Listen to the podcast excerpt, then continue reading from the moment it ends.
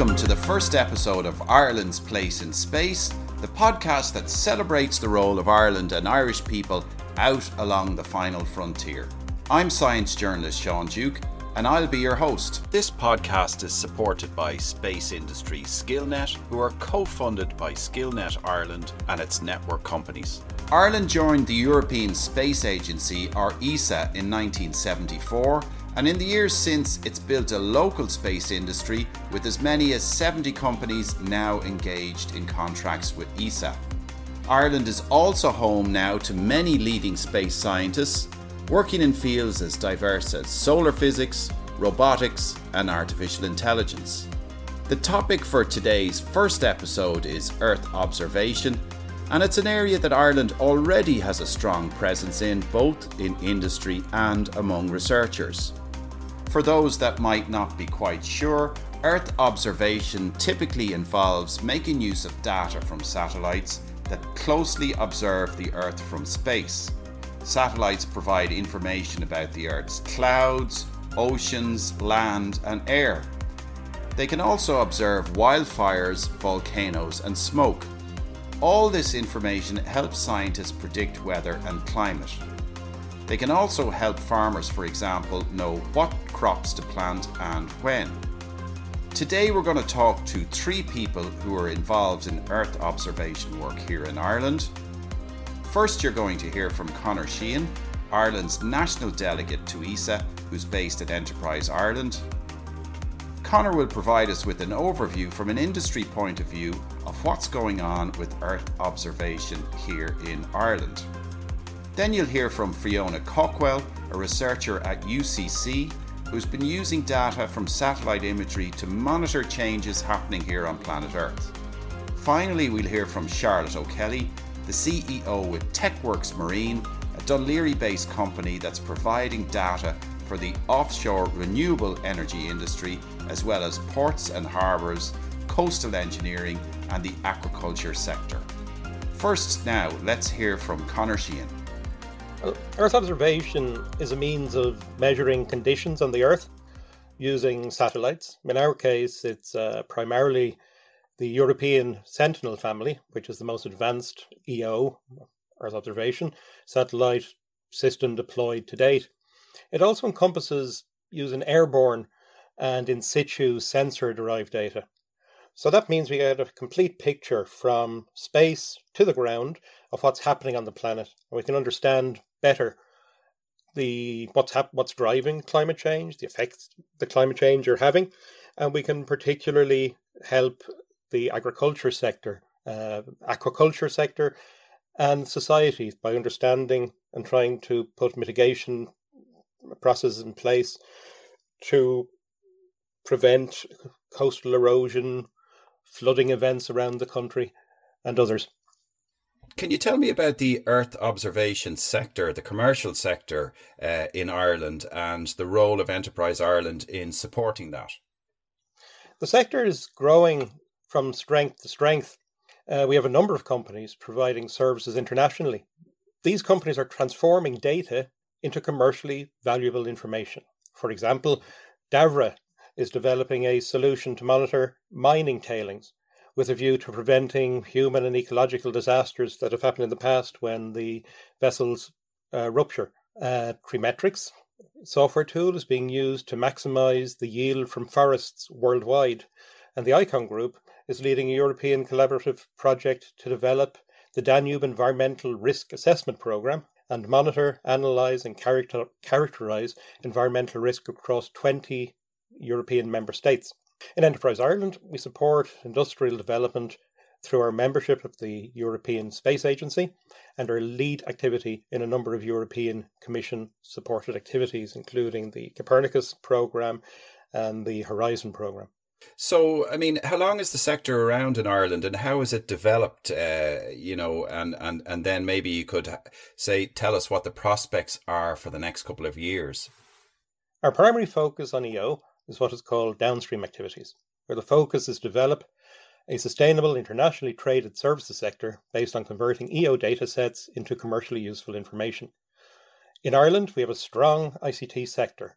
across data analytics, including artificial intelligence, machine learning, video analytics, and indeed gaming.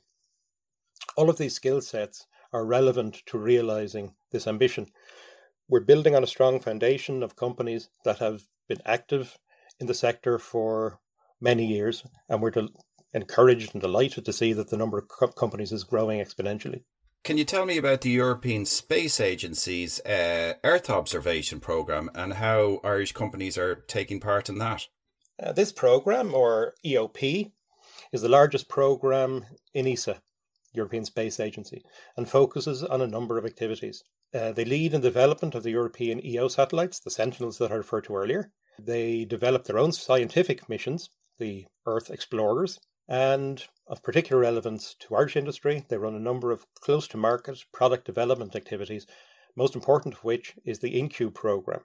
This is a 50% co fund program, which Irish companies are benefiting um, quite a lot from and using extensively. Increased activity by Irish companies is showing success across the variety of the calls published by EOP do you see any specific areas of Earth observation that are opening up uh, for opportunities for Irish companies, maybe companies that haven't been involved before in the next couple of years? Well, our primary focus is to develop disruptive services that can be traded internationally. These applications will be applied to security, agriculture, coastal defence, water quality, flood mitigation measures, food security, to name but a few. We're working actively with institutions, government departments and their agencies, the World Bank, the Asian Development Bank, and others to identify real need and opportunities and introduce client companies to the same. What I find with Earth observation is a bit like nanotechnology was 15 years ago. It's everything and nothing. It's a very impressive solution that needs to be applied to specific problems. And we're actively helping companies identify where the problems are, where the opportunities are, and develop the solutions for the same. Going forward, then, uh, in the next five, ten years or so, uh, are how well placed are we in terms of the skills that we need for uh, Earth observation work, such as artificial intelligence, data analytics? Are the people there? Do we need to upskill in any way? We have a strong cohort of ICT companies in Ireland supported by a world class research system and can look with confidence into the future. For example, we're working with CeADAR, it's a UCD based uh, National Technology Centre for Artificial Intelligence on developing Europe's first AI for EO, which are being put together based on uh, data that is data sets have been identified by industry in Ireland that they need to to, ident- to address real world issues such as um, energy using EOP satellites, uh, the Aeolus data, as well as Sentinel data to identify ideal locations for wind farms at sea. I mean, in general, Earth observation seems a good area for Ireland in that, you know, we're not, you don't have to make enormous investments to get involved in it. Correct. In many ways, um, everybody can have a, a, go at bringing value using these data. You need a computer, an internet internet connection, and access to data sets which are uh, freely available through the European Space Agency and uh, the European Union. That's great. And just just finally, Connor, um, has the pandemic affected the sector like all everything else? Uh, on the upstream side, so the uh, hardware and deployment of satellites, yes, there's been a delay in uh, manufacturing the satellites. But on the downstream side, strangely enough, it's acted as, uh, I hate to say it, but um, it's been a bit of a benefit. The lockdown and home working has helped companies. Companies are reporting dramatic increases in productivity and are demonstrating innovative solutions to global problems. What we find is many of our companies are giving employees 10 20% time to give it a go so to speak and they're becoming very creative and novel in the way they're uh, developing tools. There's a strong increase and a realization by the companies that they're actually using uh, AI and ML techniques. That's fascinating. So, I mean, you know, there, there, just in general, there's this idea maybe that people would become less productive if they're at home, but that says the opposite is happening here in this area. It goes back to my previous uh, comment about all you need is your laptop and uh, secure data access in your way, and obviously a lot of knowledge. Yeah, and a lot of knowledge. Connor, thank you for telling us. Uh, that's a very good overview there of what's happening in Earth observation in Ireland and the connection to Europe, etc. Thanks a lot, Connor. That was Connor Sheehan from Enterprise Ireland. Now, time for Did You Know, our regular slot where we'll be seeking to explain the background for each podcast theme, and today we're talking satellites. The history of satellites in Earth orbit began with Sputnik 1, a polished metal sphere about 2 feet in diameter that was launched in 1957 by the Soviet Union and sent pulses of radio waves back down to Earth, where they were picked up by amateur radio enthusiasts all over the world. In Russian, the word Sputnik means satellite, and its launch appeared to confirm the technological superiority of the Soviet Union over the USA. Certainly, its launch was greeted with alarm in the US and triggered what became known as the space race, which lasted between the two superpowers until the collapse of the Soviet Union in 1991. A few years after Sputnik's launch, the first commercial satellites were being used to transmit telephone calls. The very first such call was made via the Telstar 1 satellite in 1962 between then AT&T chairman Frank Kappel and US Vice President Lyndon Johnson. Satellites have impacted hugely on our popular culture since the 60s, heralding the arrival of the global television broadcasting phenomenon a seminal event happened in 1967 when up to 700 million people watched Our World, which was the first live global satellite TV broadcast. The broadcast was controlled by the BBC in London and is remembered by many still today for featuring a performance of All You Need Is Love by the Beatles. Today, many of us enjoy a huge range of television satellite channels which are beamed into our homes via a number of providers. But satellites, of course, are also used to perform science. They can look out, observing space, or as this episode highlights, down, observing the Earth. There are an estimated 2 to 300 large Earth observation EO satellites in space. In addition to that, there are thousands of smaller microsatellites, or smaller still CubeSats, or nanosats carrying out various observations of the Earth. Certainly, the pace at which satellites are being launched is accelerating as companies like Amazon, OneWeb, and SpaceX are in the process of building and launching hundreds of satellites, all connected in constellations, with the aim of providing fast internet services to every corner of the globe. Current estimates suggest that our atmosphere is becoming a little too crowded with satellites, with between 2,500 and 3,000 active satellites now orbiting the Earth, and another 3,000 or so that are obsolete. It's certainly true to say that a whole industry has built up around the building, launching, and the using of data from satellites since Sputnik 1 was launched 64 years ago. Let's hear now from Fiona Cawkwell at UCC. So, I use a lot of satellite imagery, particularly in the visible wavelengths and the near infrared part of the spectrum. So, these are images that would look somewhat as we would see them with our eyes, plus longer wavelengths, which particularly help us to understand what's happening with vegetation and how vegetation might be changing either over the course of a growing season or over the course of many years. And I'm interested in looking at time series of imagery to try and better understand how the environment might be changing either due to human activity or due to natural changes and those that are induced by climate change, both natural and human uh, anthropogenic climate change. So I've looked at a range of different landscapes. I started my remote sensing career in uh, Greenland and Canadian Arctic, looking at the ice sheets and the ice caps there, trying to estimate how much melt there might be under different climate change scenarios. And then more recently, I've looked at the Irish landscape and particularly some of the different vegetation habitats in Ireland. So, studying from space, if you like, observing the Earth from space gives you some advantages over uh, just uh, working on the ground. Oh, totally. And I've I've done field work in both Greenland and the Canadian Arctic, and I know just how difficult an environment it is to work in, and also how localized the information that you can collect on the ground is. I mean, the Greenland ice sheet is a, a huge mass of ice, large parts of it completely inaccessible. And so, when you're doing groundwork and field work, and even setting up monitoring stations that are going to continue to collect data once the field scientists have gone home, it's a very limited data set, especially spatially.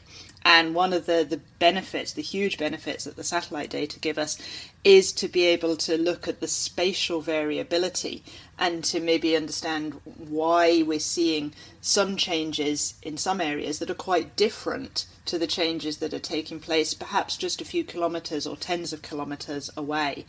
And the, that kind of spatial variability is very difficult to appreciate when you're actually in the field.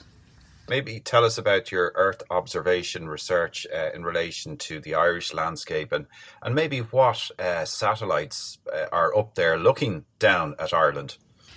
Okay, so one of the satellites that we use quite a lot is called Sentinel 2. It's one of the European Space Agency instruments, and there's two identical platforms, Sentinel 2A and Sentinel 2B, and they collect data at between 10 and 20 meter spatial resolution. So, in other words, anything that's on the ground surface that's bigger than 20 meters in size can be seen by Sentinel 2. And for some of the wavelengths, anything that's bigger than 10 meters in size can be um, can be uh, identified using the Sentinel 2 sensor. And the beauty of the the two instruments working together, the two identical instruments, means that we've got double the amount of information that we would have if we had only one instrument.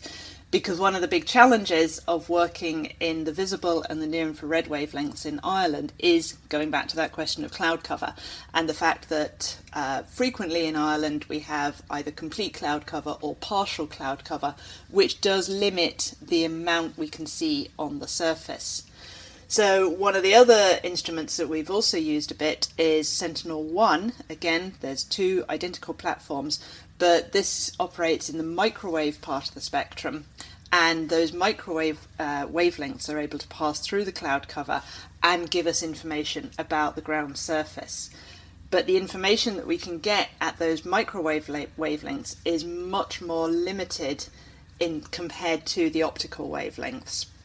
And so, what we're looking at is how we can take the information from the two different instruments and work with them together to give us a more complete picture of what's happening and changing on the surface. And of course, your research uh, in the university and UCC, I mean, all of that feeds into information that's useful for government agencies or even commercial companies. Yes, I mean, you know, quite a bit of the work that we've done has been funded by the Environmental Protection Agency, but we've also been funded through the Department of Agriculture, through the Marine Institute, and other semi state agencies such as that. And while I've done a little bit of work with commercial companies, we haven't yet got to the stage where any of the work that we've done has been operationalized in a commercial context. But maybe that's something that will come further down the road. Now, just finally, then, looking forward, say five, ten years, what kind of investigations would you like to do? New investigations using all of this exciting Earth observation uh, technology? I mean, I, I think the exciting thing is just the, the number of new platforms and new instruments that are being launched at the moment and over the course of the next 10 years or so. And the European Space Agency are one of the kind of the leaders in this, which is bringing a lot more data available to us. And I think that's going to give us the possibility of answering a lot more questions about environmental change and environmental management. So, some of the questions at the moment that might be on people's minds as a result of things like climate change, things to do with flooding, for example, so that we can get a much better understanding of areas that might be affected by flooding by taking both the visible and the, the microwave data and using them together to understand things like uh, soil moisture and then we've got a, an early warning system of when the soils are becoming saturated, not able to hold any more water, and therefore could potentially result in flood conditions. And this you're based in Cork, of course, and mm-hmm. Cork has suffered from quite a bit of flooding. I mean, yep. could it could it help Cork to sort those issues out? The satellite data won't on themselves help to sort the issues out because you know a lot of the flooding that takes place in Cork is within the urban areas where there's just too much water within the, the rivers for the water to be contained within the riverbanks. But what it will do is provide an earlier warning for uh, households, for companies to be able to install their, their floodgates, to put into place the protective measures that will hopefully um, mean that their buildings and their premises won't be inundated with water. Well, well, thank you, Fiona. It's really a highly relevant area of research. I mean, it impacts on so many things, and uh, I really appreciate you talking to us. That's uh, Fiona Cawkwell. She's a lecturer in geography at UCC. Thank you, Fiona. Now, in the second of our regular slots, we're featuring Irish space people, past and present, who've made an impact on space exploration and research. Arguably, the Irish person who had the most influence on space exploration was a gifted Dubliner who died 155 years ago. William Rowan Hamilton was born at 29 Dominic Street on Dublin City's north side in 1805. He showed incredible academic ability in languages, mathematics, and physics from an early age and went on to study at Trinity College in Dublin. At the age of just 21, he was elected the Royal Astronomer of Ireland and went to live in Dunsink Observatory, which was part of the job, where he remained until his death in 1865. Although he was employed as an astronomer, Rowan Hamilton retained a huge interest in mathematics. Famously, on the 16th of October 1843, he had a eureka moment while walking along Dublin's Royal Canal. That's when he discovered a new number system which became known as quaternions. At the time, he was so worried he would forget the insight that had come to him that he cut the formula for quaternion multiplication into the stone of nearby Broom Bridge, which is now a Dublin Luas stop.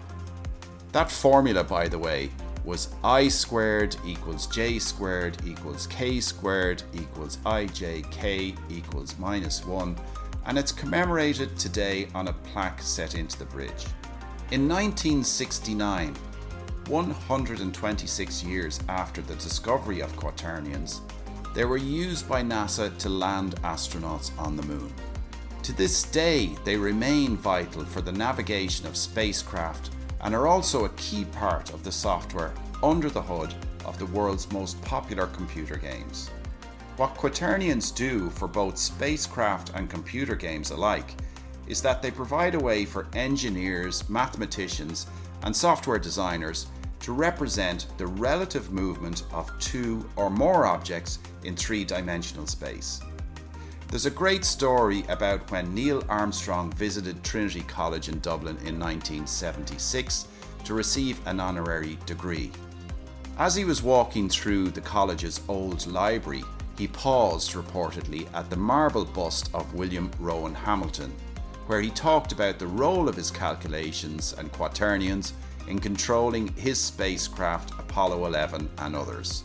Without quaternions guiding the way, Armstrong knew that he may have been unable to land Apollo 11 safely on the moon and be the first man to walk on its surface.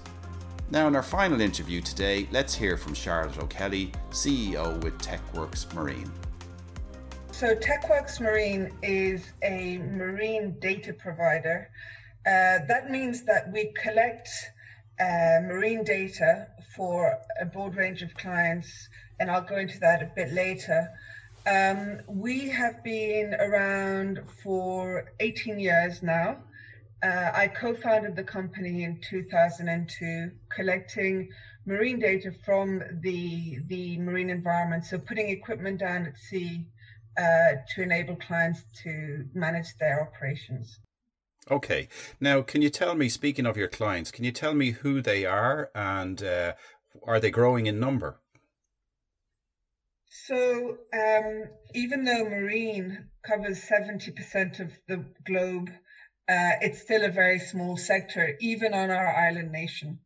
So, we work with clients both in Ireland but also internationally. The main sectors would be ports and harbours, coastal engineering, marine renewable energy, uh, as well as aquaculture we've always had a steady stream of clients as well, kind of in the research, both government research as well as academic research areas.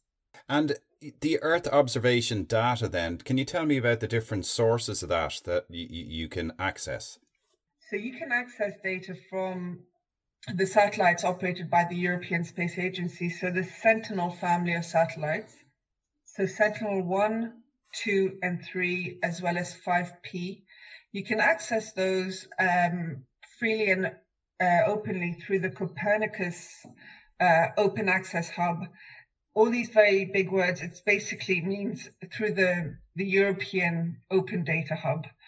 Um, so that data is available freely, and then we can process it and quality control it here um, on our, our data servers.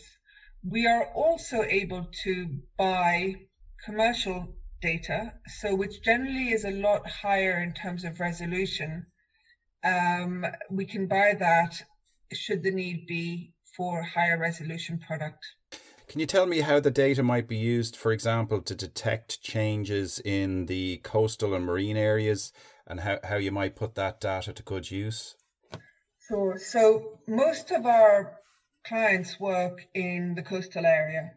And for me, the coastal area is basically what I can see from the beach or, you know, from, from the coastline. Uh, the scientific definition is about 50 or 100 kilometers offshore. When you're 50 kilometers offshore, you're really offshore, mostly on the west coast of Ireland.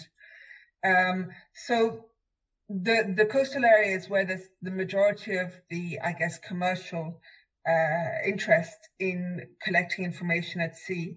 And as a result, turbidity, which is basically murkiness, is one of the big parameters that we would uh, be looking to commercialize. Uh, turbidity is used, uh, let's say, for dredging projects uh, around the coastline. So the EPA actually puts in place turbidity monitoring thresholds that dredging projects cannot exceed to ensure that there is no uh, long-term damage on the, the local environment and the local ecosystem. So turbidity is a really good uh, water quality indicator for both freshwater and marine. Um, you can use it to look at wastewater discharges and again for dredging, as I mentioned. Right. Temperature is also a good indicator, uh, a good satellite product. It can give you information on wastewater discharges, so plumes, uh, etc. And I mean, I live I live in Laoghaire, and you know, there's a lot of press about all the E. coli blooms and E. coli coming from Ringsend. Well, you can use temperature data, temperature satellite data, to look at the Ringsend plume actually uh, in Dublin Bay, and it's quite interesting. So we then can use optical as well as, as synthetic aperture radar to look at coastal morphology uh, monitoring, so changes in um, in coastlines, erosion, uh, as well as accretion. And and then I'll go back to the chlorophyll A, you know, as a water quality indicator. So it's about it's about joining the dots between the different parameters. Much as being able to monitor an algae bloom, you need to know about chlorophyll, but you also need to know about temperature and about oxygen in the water to understand the life cycle of that bloom. Um, it's the same thing with satellite data. Turbidity and chlorophyll products generally go hand in hand. Daily products are interesting, but also looking at monthly products to understand seasonal as well as annual variations, to understand uh, the human impact on our coastal environment and so forth. That's where satellite can really come into its own. Uh, now, looking a little bit ahead, where do you see the opportunities for TechWorks Marine, but for Earth observation generally in Ireland over the next couple of years or decade or so? Earth observation in Ireland has a good future potential. Um, in terms of the environmental monitoring side and, and the area we're interested in, I guess if it can work reliably in Ireland, it can be exported to anywhere in the world. We have issues with clouds. At the moment, we cannot see through clouds with some of the satellites. Ocean color satellites, which are looking at the color of the sea, which are the main ones we would be using, can't see through clouds, which means that on a day like today, looking at my window, we have a 60% cloud coverage. So we get very patchy data. So we're using Earth observation now with AI and machine learning to help us uh, refine products and, and, services that we can then offer. So uh, in our specific case, you know, the Environment Protection Agency would seem like a very good let's say, candidate to work with to develop, I guess, international best practice using Earth observation. I view that the future is quite positive on the commercial side. In terms of the compliance and statutory monitoring, I view that we have a lot to do as a country, and I do think it needs to start with our national institutions um, because they need to be exemplars and you know show show the way as well and show what can be done using such information from local businesses as well. That was Charlotte O'Kelly. That's all for this, the first episode of Ireland's Place in Space, a new podcast celebrating the role of Ireland and Irish people out along the final frontier. I hope you enjoyed the show, and it's been made possible with the support of Space Industry SkillNet. That's an enterprise led training network for Irish companies who are or who want to be involved in the delivery of technology and services to the global space market, including ESA.